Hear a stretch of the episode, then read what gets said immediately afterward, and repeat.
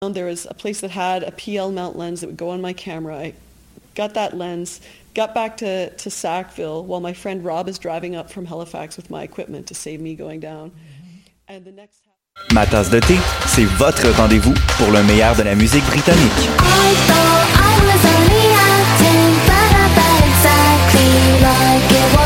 I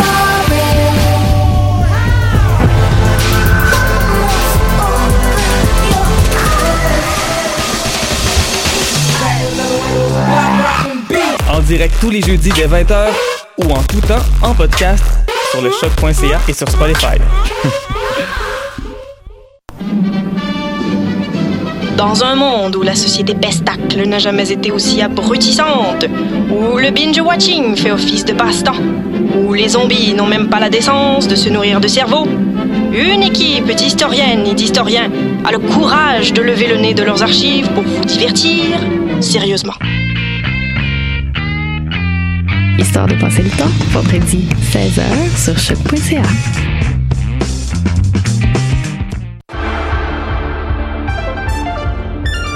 Cinéma, jeux vidéo, télé, bande dessinée, littérature. Chaque semaine, les Amazones se réunissent pour discuter geekness avec un regard féministe et un panel pas comme les autres. Parce que la culture geek, c'est pas juste un boys club. Rejoignez-nous tous les mercredis dès 11h sur choc.ca. Podcast, musique, nouvelles. Vous écoutez choc.ca.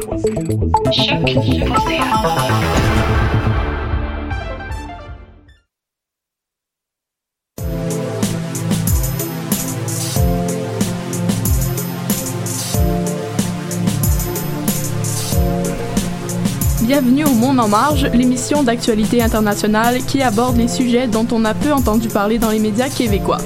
Cette semaine, Raphaël Delapré nous fera part de son journal insolite. Bonjour Raphaël. Bonjour Raphaël. Ensuite, Julien Rancourt nous parle de l'accident d'oléoduc qui a eu lieu au Mexique. Bonjour Raphaël. Je vous parlerai ensuite de l'attentat qui a eu lieu jeudi dernier en Colombie. Par la suite, Anna enchaînera avec un billet d'humeur qui a du mordant. Bonjour Anna. Bonjour. Ici Raphaël Perrault à l'animation, vous êtes sur les ondes de choc.ca. On commence donc par le journal insolite de Raphaël. Alors bonjour à tous, Euh, tout d'abord je suis très heureux d'être là parmi vous euh, cette saison. Je vais donc débuter mon journal insolite en France, direction Benjamin Griveaux, le porte-parole du gouvernement. Je gagne très bien ma vie et je ne me plaindrai jamais, dit-il, en ajoutant qu'il est toujours locataire car le mètre carré à Paris est toujours trop cher. Du coup, des cagnottes sont lancées pour l'aider à s'offrir un duplex de 300 mètres carrés et c'est depuis la plateforme Litchi que la cagnotte voit le jour.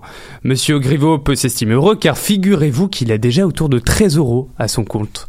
Outre-Atlantique, maintenant nous sommes en Amérique, au pays de Trump. On y mange assez bien, parfois. Vous savez, il y a actuellement une paralysie du gouvernement américain. Des milliers d'employés restent à la maison et ne travaillent pas. Euh, Donald Trump veut faire plaisir donc à l'équipe de football des Clem- Clemson Tigers, pardonnez-moi, en les accueillant avec des pizzas et des burgers. Je pense qu'ils vont préférer cela, explique le président. De toute façon, ça ne le dérange pas, euh, car c'est de la super nourriture américaine, dit-il. Et sur cette lancée, je veux donc vous raconter comment Donald Trump compte s'y prendre pour mettre fin à cette paralysie du gouvernement. Et comme vous le savez, ça chauffe à la Maison Blanche. Il propose aux démocrates de protéger euh, temporairement les jeunes immigrants en échange de financement pour son mur à la frontière avec le Mexique. Autrement dit, l'instauration d'un programme qui permet aux gens qui, subissent des drames de rester aux États-Unis en échange de 5,7 milliards de dollars pour le fameux mur. Et donc, selon lui, cette proposition permet de dénouer l'impasse euh, et de fournir au Congrès une voie pour mettre fin à la paralysie du gouvernement. En tout cas, affaire à suivre. Et justement, en parlant de gastronomie, je vous emmène à Lyon. Euh, L'émission sur France Info, euh, l'histoire à la carte, nous fait rêver en nous ramenant dans les cuisines de la ville de la gastronomie, euh, pour le coup par excellence. Lyon est un grenier fabuleux de la France et les terroirs autour y regorgent de produits d'excellence. Que ce soit des légumes, du poisson, des volailles, du fromage, des fruits, rien ne manque. Et comme vous devez le savoir, Lyon est la capitale des Gaules depuis l'époque des Romains. Et ont apporté leur savoir-faire culinaire. Petite question. Saviez-vous quand Lyon est proclamée capitale de, mondiale de la gastronomie? Eh bien, c'est en 1934 par le critique culinaire et homme de lettres Maurice Edmond Saillon, autrement appelé Kurnonsky. Histoire terminée. On monte à Paris maintenant. Après de nombreux samedis de manifestations, le président de la République, euh, vous le savez, a lancé un grand débat national euh, pour tenter d'apaiser les tensions qui étouffent la France depuis maintenant euh, un bon moment. Bonne nouvelle pour ce dernier car selon le baromètre du journal de dimanche, la cote de popularité d'Emmanuel Macron est à la hausse. C'est un petit bol d'air dans une impopularité qui reste structurelle, admet le directeur du journal. Emmanuel Macron tente euh, tant bien que mal de renouer avec les Français, vous le savez. Toutefois, il ne faut pas oublier que le président reste néanmoins impopulaire puisque 72% des Français se disent mécontents. Voilà, c'était le journal insolite avec Raphaël Delapré et je vous retrouve avec plaisir la semaine prochaine. Merci à vous. Merci beaucoup Raphaël pour ce journal insolite. Au tour maintenant de Julien qui va nous parler d'un accident d'oléoduc qui a eu lieu il y a deux semaines au Mexique. Tout à fait, Raphaël. Dimanche dernier, le ministre mexicain de la Santé, Jorge Alcocer, a annoncé que le bilan de l'explosion d'un hélioduc perforé par des voleurs de carburant s'est alourdi à 89 morts. Dû à cet accident, survenu vendredi le 18 janvier à Tlahuelilpan, dans l'est du Mexique, 66 personnes se retrouvent toujours à l'hôpital. Les personnes les plus gravement atteintes ont été transportées dans la capitale fédérale du pays, soit Mexico, afin d'y recevoir des soins spécialisés. Il faut dire qu'en effet, certains d'entre eux sont brûlés sur plus de 80% de leur corps. Le vol de carburant est un véritable fléau dans ce pays et ce depuis longtemps, n'est-ce pas?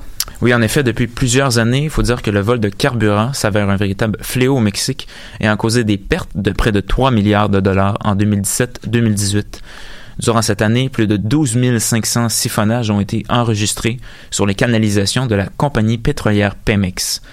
Par ailleurs, l'oléoduc en question présentait depuis quelque temps des fuites, attirant ainsi des centaines et des centaines de personnes équipées de seaux et de bidons dans le but de récupérer ce carburant. Il s'agissait donc d'un prélèvement clandestin, comme l'a mentionné le président Andrés Manuel López Obrador, qui s'est donc rendu sur les lieux de l'accident samedi matin. Toutefois, la justice mexicaine a lancé une enquête afin de déterminer s'il n'y a pas eu de négligence de la part des autorités. Selon le procureur Alejandro Gertz, l'hypothèse d'une possible négligence des autorités responsables de l'oléoduc est une question fondamentale. Cette explosion meurtrière a eu lieu au moment où le nouveau gouvernement implante une stratégie nationale contre le vol de carburant. Depuis deux semaines, de nombreux oléoducs ont d'ailleurs été fermés par ce même gouvernement. Toutefois, ces démarches ont causé une pénurie dans pas moins d'une dizaine d'États du Mexique, créant ainsi de longues files d'attente visibles depuis les rues. Le coût de ces pénuries est donc estimé à plus de 2 milliards de dollars américains par la banque mexicaine City Banamex. Les premières cérémonies d'obsèques ont lieu ce dimanche, tandis que des familles étaient encore à la recherche de proches manquant à l'appel. L'identification des corps pourrait donc prendre plusieurs semaines, mais les opérations de sauvetage sont maintenant terminées. Merci beaucoup Julien pour cette chronique. Nous faisons maintenant une petite pause musicale. On se retrouve dans quelques minutes.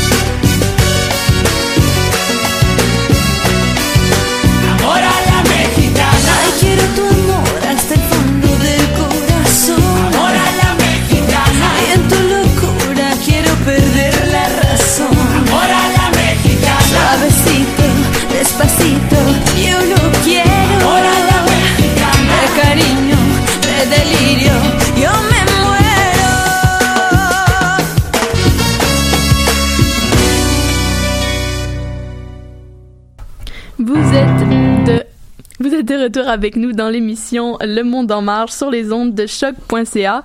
Euh, je vous ferai maintenant euh, ma chronique sur euh, la Colombie. Donc jeudi dernier, un attentat a malheureusement frappé la capitale de la Colombie, la ville de Bogota. Cet attentat perpétré contre l'école de police de la ville a fait 21 morts et 68 blessés. C'est l'attaque la plus meurtrière depuis 2003 alors que le pays tente de se relever après plus de 50 ans de conflit armé. L'auteur de l'attaque euh, ayant été identifié comme José Alde- Aldemar Rojas Rodriguez est entré dans l'enceinte de l'école des officiers général Francisco de Paola avec 80 kg de matière explosive au volant d'une camionnette. Euh, le jour de l'attentat ne semble pas avoir été pris au hasard puisqu'au même moment, une cérémonie de promotion de jeunes policiers avait lieu dans l'école et venait d'ailleurs de se terminer. Le groupe ELN, aussi appelé Groupe de Libération Nationale, qui serait composé d'à peu près 2000 combattants selon des statistiques de 2016, est accusé par le gouvernement d'avoir commandité l'attentat. Le président du pays, Ivan Duque, a qualifié cet attentat de misérable acte terroriste. Afin de bien comprendre, il est important de faire une petite mise en contexte en ce qui concerne notamment le processus de paix euh, entamé en Colombie. Celui-ci a été signé entre le pays et les FARC. Donc les FARC, pardon, sont euh, les forces armées révolutionnaires de Colombie. Ils étaient et seraient beaucoup plus nombreux que l'ELN, même s'ils ne sont plus actifs euh, en ce moment, le, euh, puisque l'ELN, comme j'ai dit avant, compterait à peu près 2000 combattants. Alors que, bon, au début des années 2000, le nombre de personnes faisant partie des FARC était estimé à 18 000. Maintenant, il y en aurait plutôt 9 000, dont des femmes et des mineurs dans les régions rurales. Par conséquent, les FARC seraient le groupe révolutionnaire le plus puissant et imposant historiquement, même en ce moment, euh, même si la paix a été signée entre le groupe et le gouvernement. Les FARC, qui représentent maintenant plutôt une faction du monde politique colombien, plutôt qu'un groupe armé, sont des marxistes ayant mené une guérilla contre le pouvoir depuis 1952. À l'origine, les FARC étaient des milices paysannes.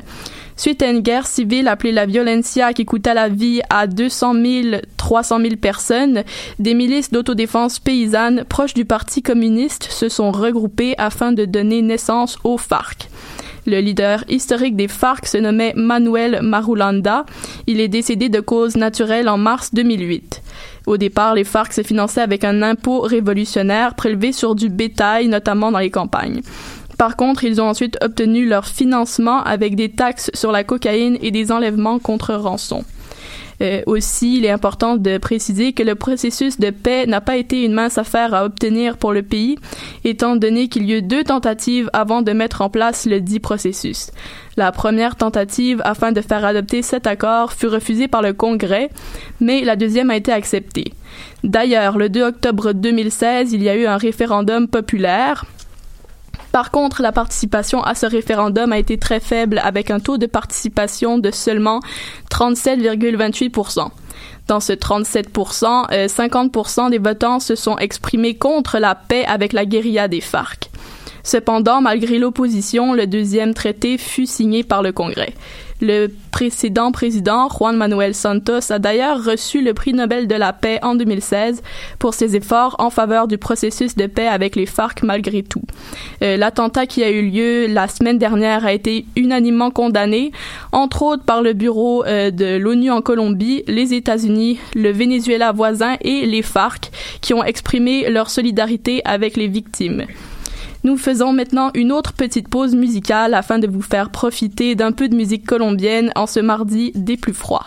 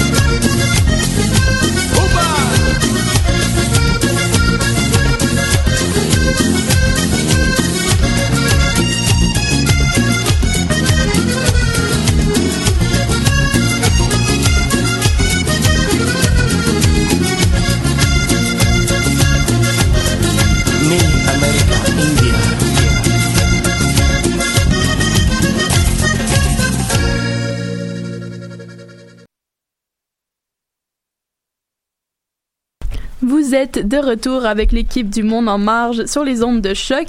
C'est maintenant l'heure, pardon, du biais d'Anna. Anna, tu sembles de mauvaise humeur aujourd'hui. bonjour Raphaël. Bonjour Raphaël. Alors non, je ne suis pas de mauvaise humeur aujourd'hui. C'est parce qu'on se connaît pas encore très bien et euh, vous pouviez pas savoir qu'en fait euh, ça c'est ma tête naturelle de tous les jours en toutes circonstances. J'ai euh, j'ai un gros problème en fait, c'est que j'ai ce qu'on appelle scientifiquement des vieilles dents de lapin moche. Bon ok, c'est peut-être pas le nom scientifique, mais c'est clairement ce que tout le monde pense quand il me regarde. Ou bien peut-être que c'est ce que je pense que les gens pensent quand ils me regardent. Enfin bon. Euh, à 12 ans, cet âge ingrat où les bras sont trop longs et la moustache bien molle, j'aurais pu assumer de mettre euh, des dents pleines de métal en plus. Euh, mais pour des raisons et des détails, des détails que je vous épargne, j'ai manqué cette occasion. Bref, le mois dernier, j'ai décidé d'aller euh, chez l'orthodontiste et en arrivant dans le cabinet, elle m'a tendu un miroir et elle m'a dit regarde-toi et pointe ce qui te déplaît dans ta dentition. Euh, L'exercice est terrifiant en, en soi, mais j'ai joué le jeu et là forcément je lui ai pointé les deux grosses chiclettes que j'ai en guise de palette. Elle acquiesce, jusque là ça va. Mais ensuite quelque chose d'horrible s'est produit, mais alors d'une voix super sereine, elle m'a, elle m'a dit ah bah, c'est bizarre, moi j'aurais cru que c'était dents d'en bas toutes chevauchées qui t'auraient euh, plus dérangé. Alors super argument de vente, je me suis sentie super bien. Je lui demande donc de me faire un estimé de ce que ça va me coûter et, et là, euh, enfin pour me ravaler la façade quoi. Et le verdict tombe 7500 dollars. Alors voilà pour environ 12 mois de traitement. Et au moment où elle me passe la feuille avec toutes les informations et le contrat, je suis comme éblouie, voire complètement aveuglée par quelque chose de scintillant. Ai-je mal Serait-ce une éclipse solaire euh, totale? Je sors mes lunettes fumées et d'un demi-œil presque ensanglanté. Et oui, j'arrive à agripper le contrat qu'elle me tend et en fait je me rends compte que ce qui brille comme ça, c'est le diamant qu'elle a sur le sur le doigt, un diamant gros en crevé les yeux. Enfin bref, euh, c'est bien beau de se refaire les dents.